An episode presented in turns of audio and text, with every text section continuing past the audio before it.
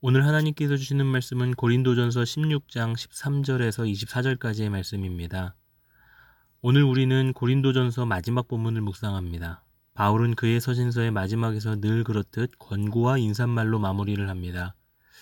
먼저 13절 말씀을 보면 바울은 고린도 교회 성도들에게 세 개의 동사를 사용해 권면하는 것을 볼 수가 있습니다. 깨어 믿음에 굳게 서서 남자답게 강건하라. 첫 번째, 깨어있으라고 말합니다. 깨어있으라는 말은 원어로 망을 보다라는 의미가 담겨 있습니다. 그렇다면 무엇을 위해서 망을 보는 것인가? 바로 죄로부터 망을 보는 것입니다. 고린도라는 타락의 대표적인 도시 속에서 그 타락에 물들지 않도록 살피는 것이죠. 망을 보는 것은 모든 촉각을 곤두세우고 살피는 행동입니다. 그만큼 예민하고 깨어 있어야 하는 것이죠.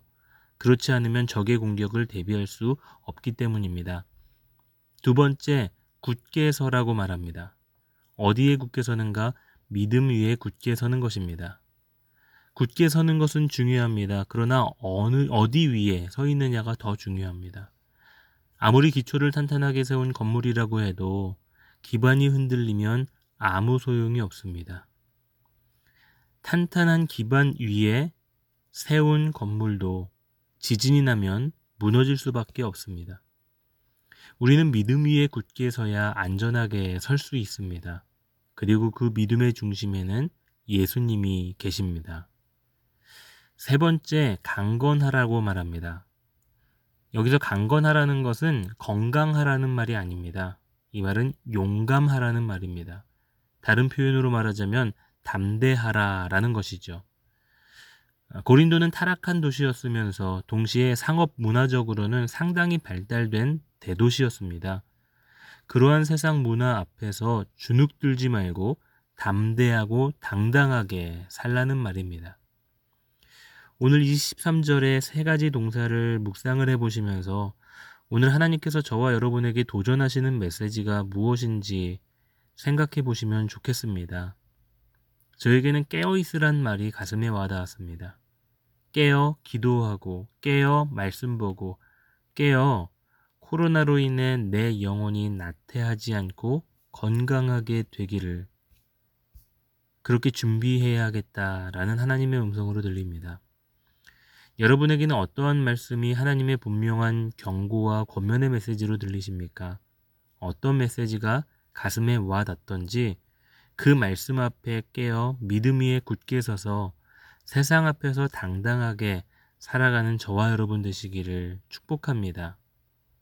자, 바울은 마지막 강건하라 라고 말씀을 한 후에 다음 절인 14절에서 이렇게 말씀합니다. 너희 모든 일을 사랑으로 행하라. 믿음에 있어서는 강건하고 담대하게 강하게 살아야 합니다. 하지만 세상 앞에서는 사랑으로 겸손하게 섬기며 살아야 합니다. 오늘 15절에 소개되는 스테바나의 가정은 이러한 섬김의 대명사였습니다. 얼마나 섬김이 대단했냐 하면 그 가정이 성도들을 섬기기로 작정했을 정도입니다. 다시 말하면 그들은 헌신자 가정이었다라는 것입니다. 우리는 깨어 믿음 앞에 견고하게 서고 세상 앞에 담대하고 당당하게 살아야 합니다. 그리고 동시에 우리는 그 세상 앞에 섬기는 자로 겸손하게 살아야 합니다. 헌신은 곧 섬기는 것입니다. 이 섬김이 없는 교회는 무기력합니다. 교회는 돈으로 자라고 명예로 자라는 것이 아닙니다.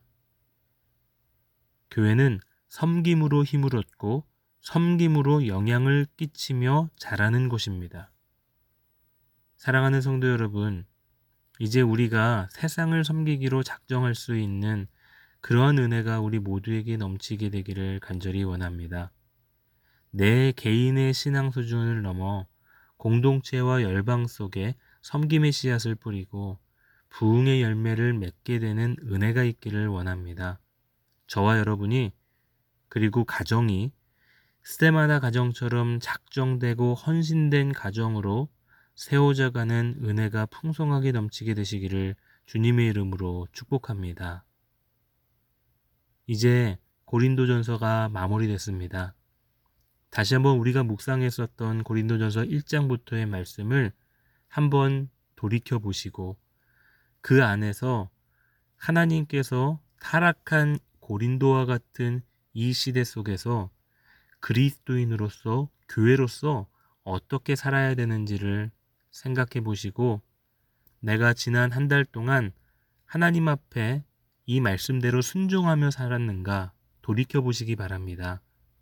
그리고 새롭게 시작되는 7월 우리가 다시 한번 하나님의 말씀 앞에 견고히 서고 예수님의 교회로 견고하게 세워져 나아가는 그런 은혜와 축복이 저와 여러분의 삶의 현장 속에 넘치게 되기를 주님의 이름으로 축복합니다.